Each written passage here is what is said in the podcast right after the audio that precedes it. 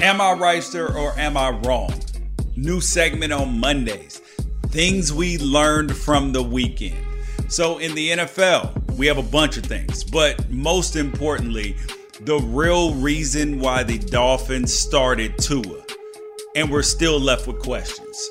Jimmy Garoppolo is the worst quarterback in his division and the second best on his roster. And in college football, Michigan fans, be careful what you wish for, asking for Jim Harbaugh to be fired. I'll tell you why. And my college football top 10 and Big 12 defenses are greater than SEC defenses in 2020, and so much more. And of course, the battle for Sunday night football between the networks and election day. Am I right, sir, or am I wrong? Is the intersection where sports, business, society, and pop culture meet the truth. Monday, Wednesday, Friday, fire, facts only. Make sure you check your feelings at the door. No BS is allowed because I keep it 100. Make sure that wherever you're listening to the podcast that you leave a five star rating, leave a review as well and subscribe and tell a friend about it. Send it to them, email it, however you need to get it to them. And of course, you can get a hold of me, GW Podcast at unafraidshow.com. And of course, make sure that you tell a friend. And you can listen to me as well on the Pac 12 Apostles podcast, wherever podcasts are found, and Fox Sports Radio, Sundays 2 to 5 p.m. Pacific, and that's 5 to 8 Eastern Time, and of course, weekdays filling in. Let's get to it. The first thing that we learned this weekend is the real reason why the Dolphins benched Ryan Fitzpatrick for Tua Tagovailoa it's because they want to know what they have in him before the 2021 NFL draft. The Dolphins have two first round picks, they have their own, and they have Houston's first round pick and Houston's second round pick that they got back for Laremy Tunsil and Kenny Stills. So that could be potentially a top five pick plus a pick, you know, 17 to 20 somewhere in that neighborhood and then they're going to pick in the high 30s. I mean, so they can really trade that pick for almost anything. And with the success that Joe Burrow is having in Cincinnati with the Bengals, Justin Herbert with the Chargers, they're like, yo, we need to figure out what we got with this dude because Trevor Lawrence is coming out in the draft, Justin Fields, the kid from North Dakota State. I mean, there are some big time quarterbacks out there, and they want to know should they choose another one just like the Arizona Cardinals did with Josh Rosen, where they drafted him, I think, uh, the 10th pick. Then the next year, they dump him and the head coach and pick Kyler Murray and Cliff Kingsbury, which has proven to be a really good decision. So they play, so Tua, though, right? So we know why they did it. But Tua's first game left us with more questions than it did answers about how good he was going to be because people have been trumpeting for years. Oh, Tua is so great. Tua is so great. Tua is so great. I said it from what a year ago when he was first playing with in his last year at Alabama. I said, man, the kid is obviously has the arm talent, the spectacular arm talent. My question always lied was every throw wasn't necessarily important because Alabama's defense was so good special teams running game that he was allowed to sit back there in the pocket, make no, no, no, yes throws. That means when the coach is yelling, no, no, no, don't throw that. And then Jaylen Waddle, Smith, or Ruggs, they make a superhero catch and it makes the quarterback look so much better. And we saw that his biggest adjustment to in the NFL is going to be the amount of time that he doesn't have to get the ball off because he's used to having a picnic back there in the back end against Alabama. Well, when playing for Alabama. So he goes 12 for 22, which is a tick over 50%. One touchdown and 93 yards for a 25 quarterback rating. Excuse me? Excuse me. I mean, like that's startling. I mean, the, the, the team won, which is obviously important but it was their defense. Their defense scored. They scored on special teams. They got four turnovers from the, the Rams. So all Tua had to do was don't crash the ship. Just don't crash it. Next thing, Jimmy Garoppolo, quarterback for the 49ers.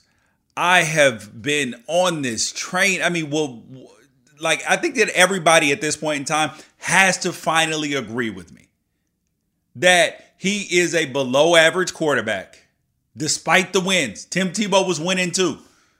That doesn't mean you're not below average.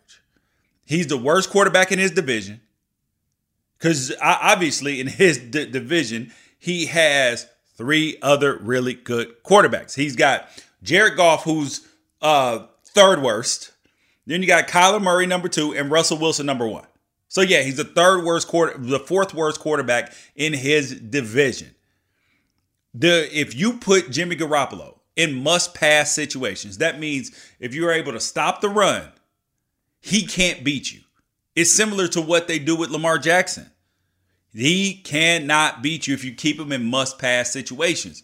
And it's clear that Kyle Shanahan doesn't trust him. And if you can stop the run, which means that the play action is ineffective, because Garoppolo's numbers are fantastic off of play action, but so is pretty much every other quarterback in the history of football that has a fantastic running game and a really good defense behind him. But as soon as you stop that running game, you see what you get. Must pass situations, the dude is trash. So uh, everybody get off the Jimmy G train. It is a it is a train that is going to crash you. And Kyle Shanahan is clearly looking for an exit plan with this dude because he's not special. The other thing that we learned, the Green Bay Packers, they have a serious problem. A serious problem. They have a physical problem. We've already seen them get run over by the Buccaneers, run over by the Vikings and Dalvin Cook this weekend. I mean, and then the second thing is they keep drafting things that they don't need. So after last year, the 49ers, Chargers beat them up. They knew they needed to get more physical. They needed to add more weapons besides uh, De- Davante Adams for their quarterback, Aaron Rodgers. But instead, they draft a quarterback, just uh, Jordan Love, which they don't need because they got Aaron Rodgers. In the second round, they drafted AJ Dillon, a running back. You don't need that either because you got Williams and you got Aaron Jones. Aaron Jones, one of the best backs in the league. So you drafted things that you don't need. Uh, the next thing, Lamar Jackson. He has not improved enough as a passer. Same thing like Jimmy Garoppolo. If you keep him in must pass situations, because the dude is clearly dynamic, he was the MVP last year. But that's why I said I would take Justin Herbert over every quarterback drafted in 2018 and 2019. Every single one of them, including Josh Allen, who's come back down to earth, Lamar Jackson, even though his team's winning, but that's because their defense is so good, running game is so good. Same thing. Lamar has not taken the next step as a passer. I mean, consider this.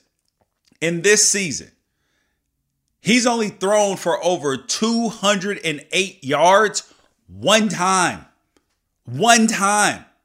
That was in week one. 208. The last thing requires no explanation that we learned over the weekend. Adam Gase is terrible. Yep. That that's it. That's what we learned. Actually, we already knew it, but the fact that this dude still has a job is unbelievable. The things that we learned this weekend in college football for Michigan fans. They lost a big game to well, they lost a big game for Michigan State but a game that they thought that they were just going to cruise. So they they won last week. It was just uh, everybody's high on Michigan. Jim Harbaugh loses the game, and now they want him fired. They're like, "Oh, he's got to go." People, the most overrated coach in the history of Michigan. Oh, he's so overrated. Get rid of him. Be careful what you wish for, because all these Michigan fans wanting Jim Harbaugh to be fired, they forget. I mean, like they must assume that this is the floor for their program. Like that this is the the the bottom barrel as bad as it gets. Have they forgotten about the Brady Hoke and the Rich the Rich Rod years? Have they forgotten about those? Apparently so. Jim Harbaugh gives you nine and a half, ten wins a year, which is really good. Granted, he's one and six at home against Ohio State and Michigan State. None of them against Ohio State. That well, that one win hasn't beat Urban, hasn't beat Urban Meyer, hasn't beat Ryan Day at Ohio State. But you're still getting nine and a half, ten wins. Michigan is also still he's not winning ball games, but he has Michigan on the cusp. He's recruiting well. As soon as he gets his offense together, which he's trying to do, they will be fine. But when you fire a coach, like I said on the last podcast, two rules. Number one, you can you get a coach that will guarantee do a better job? The answer is no. Because you've proven you hired Brady Hoke and Rich Rod. That didn't work out. Come on, man. I'm not saying that that Jim Harbaugh is living up to expectations because he's not. But the idea that let's just get him fired and the next thing is just guaranteed going to be better doesn't work like that. Next thing up uh, that I learned this weekend all the conference schedules, these all conference schedules, are providing the most interesting college football season that we've seen in a while. I love it because you don't get to start with these cupcakes. We got Penn State 0 2, who we know is a good football team. Texas 4 and 2. Oklahoma State 4 and 1. Georgia's already lost a game. There's nowhere to hide with these conference only schedules, and I love it. There's nowhere to hide. It's fun to watch. This is what college football fans really want. That's why the answer is for future 10 conference games plus two non-conference games. They and they should both be and that uh, at least one of them has to be a Power Five game, and then the other one can either be a Power Five game or a Group of Five game. No FCS. Let the Group of Five teams play the FCS teams. That's the way you roll it out, and then you change the playoff. Eight teams, five conference champions, two at large bids, and the highest ranked Group of Five team. So that means you get Cincinnati, SMU, Memphis, uh, whoever is the best out of those. Next thing, Dan Mullins, coach of Florida.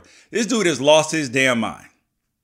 He clearly wants to be the heel of the SEC. He showed up to his press conference in a dark Darth Vader mask. What is this dude doing? He incited a, a fight between the teams before halftime because he was mad his quarterback got hit on a Hail Mary. Come on, man. The SEC fined him $25,000, and Greg Sankey uh, sent a message with what he said. There's no place in college football for that kind of incident that took place at the halftime of Missouri and Florida's game Saturday. And basically, that everybody involved is responsible for meeting their standards and that this can't happen again. And I love it. Dan Mullen was talking about filling the swamp full of fans in the midst of a pandemic and an outbreak. Dan, I, I know you want to win football games. I know you thought that this was the year. But slow down. Think about what you say. Think about what you got going. Come on, man. Um, Mike Leach, also in the SEC, left Washington State because he needed better players. Losing games at uh, Mississippi State now. Now he's got to trim the fat. So he trimmed the fat. Here are the scores in his game, in his five games in the SEC. He's total, his team's point totals. 44 against LSU. Everybody's like, oh my God, he's coming down here blowing the doors off the SEC, the national champions. Uh yeah, Miss uh LSU's defense is one of the worst, god most god awful in the country. Like this is Sonny Dykes at Cal bad. Next game, 14 points, then two points, then 14 points, and then a bagel yes on Saturday. Come on, man. Like that ain't gonna cut it. They're gonna run you up out of the SEC real fast. And he forgot. So, yes, the SEC clearly does have more talent because they have more players drafted, assumingly, right? He went from the Washington State of the Pac 12, low recruiting ground, not going to get the most talent, to the Washington State of the SEC, which is Mississippi State. They're they are a bottom tier recruiting out of all the SEC teams. They're not Vanderbilt, granted, but still, I mean, they're around the same level as Kentucky. They they're not going to get the five star guys. They're not going to be a top ten recruiting program. So yeah, he just transferred. Like everything's relative. He went to the same spot in the SEC, and now he's getting what he's got. And of course, he's not going to take any accountability because that's what Mike Leach does. The last thing that we learned over the weekend is that Big 12 defenses are still trash. I'm sorry, that SEC defenses are still trash. And the Big 12 defenses, who are much maligned every year, are better in 2020. LSU's defense, historically bad. Ole Miss's defense can't stop a nosebleed. Bama's defense couldn't stop a nosebleed a couple times. Mississippi State, trash. Vanderbilt, garbage. Tennessee, uh-uh.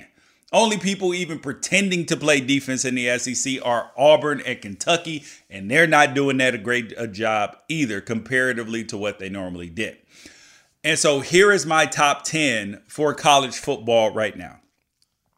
Got Clemson narrowly holding off Alabama because they played with a fresh with their uh, young quarterback, well, with their freshman quarterback, DJU, and they still won a, a tough game against Boston College, who's a, an emerging team. Like this, not your father's Boston College team just running punt football. They're tossing that thing around. Uh, their quarterback Jurkovec is really good.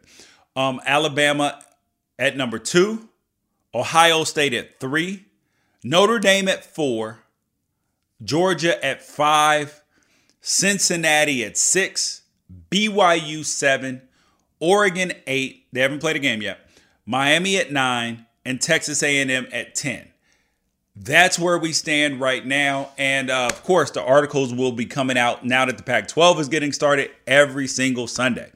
Um, and the Pac 12 power rankings will be out as well. Next thing up there is a billion dollar battle for Sunday night football. And that's emerging between NBC and Disney, which owns ABC and ESPN. And these are going to be the biggest deals in history. The get woke go broke crowd is not going to feel good about this. They're going to say, oh, the sports ratings are down. Nobody wants to see it. Nobody's watching. Well, everybody's getting more money. And the NFL still, every single year consistently, has in between 47 and 49 of the most watched TV programs of the entire year. You're talking about 15 to 20 some odd million viewers every single weekend, and then 100 million during the, uh, well, the that's 15 to 20 million per game, not over the not over the course of multiple games, because they're bidding for more than one game um, across the way it's nationwide and then 100 million people watching for the Super Bowl. This is why, even in the pandemic, league revenue is going to be fine because they're expected to reach the deals by the end of the year. They've proved that they can play in a pandemic, so the guaranteed money from the networks is going to be there.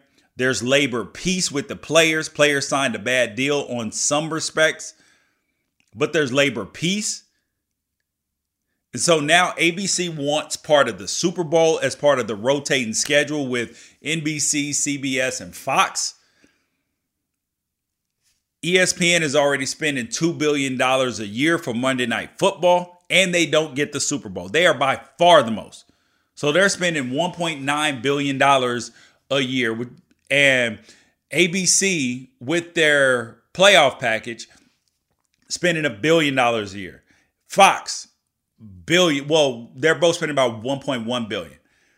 NBC for Sunday night football, just under a billion. And Fox for Thursday night football with the NFL network, um, like $660 million per year.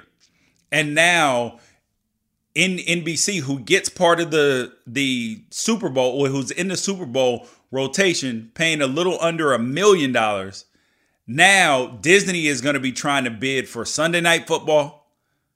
And then you're going to have NBC trying to get Monday Night Football or Thursday Night Football. And then Disney and NBC are going to be coming for Fox and CBS's Sunday football games. This is a big deal because there is so much money involved. That means salaries are going to go way up. That's why the players didn't have to be in a rush to get the deal done and they didn't have to squeeze out their disabled players. But that's a whole nother convert conversation. So this is where it's important to not pay attention to the get what go broke crowd, pay attention to people just spewing things and looking at things on a on a on a tiny scale instead of looking at the big scale where ratings are down in sports. But people are you you have 50 million cord cutters, you have people who watching apps. All these people are not counted. But the networks know that people are still watching them because they have tracking for their apps. So this is very important. Um, and the last thing up today the election is tomorrow. I don't know how it's going to turn out. I don't know how Biden, if Biden's going to win, if Trump's going to win, if the Senate's going to flip. Uh, the the House is pretty much solidified. So, but here's what I do know we're living in wild times, and this is my parting shot. I'm concerned for both outcomes in terms of I feel like it'll be dangerous times until January 20th. Like I'm I'm praying for our country. I hope things that there's not civil unrest. But if Biden wins, like these Trump people have shown that they will be out there. They fly with their flags, they'll protest. It's going on in Beverly Hills, protesters, counter protesters, all this. If Trump wins, people are going to be very upset as well. Biden supporters, Democrats, they're going to be out in the streets. So stay safe, my, my, my friends. And I think that it is important. Uh, we, we talked about it on a previous podcast with Dr. Chris Matman. I want you guys to check it out. He talked about ranked choice voting. I want you guys to really look into this because I know it would be a huge departure from the way that we do elections right now. But getting better candidates and more people that represent us, the people, is the optimal outcome. The way we can get people in office who are accountable, who choose country and the voters over party, who stay with their values who actually have values that aren't for sale. Am I Reister or am I wrong? I'm probably Reister, but if not, leave me, shoot me an email, tweet me, whatever. Peace out. Catch you guys later.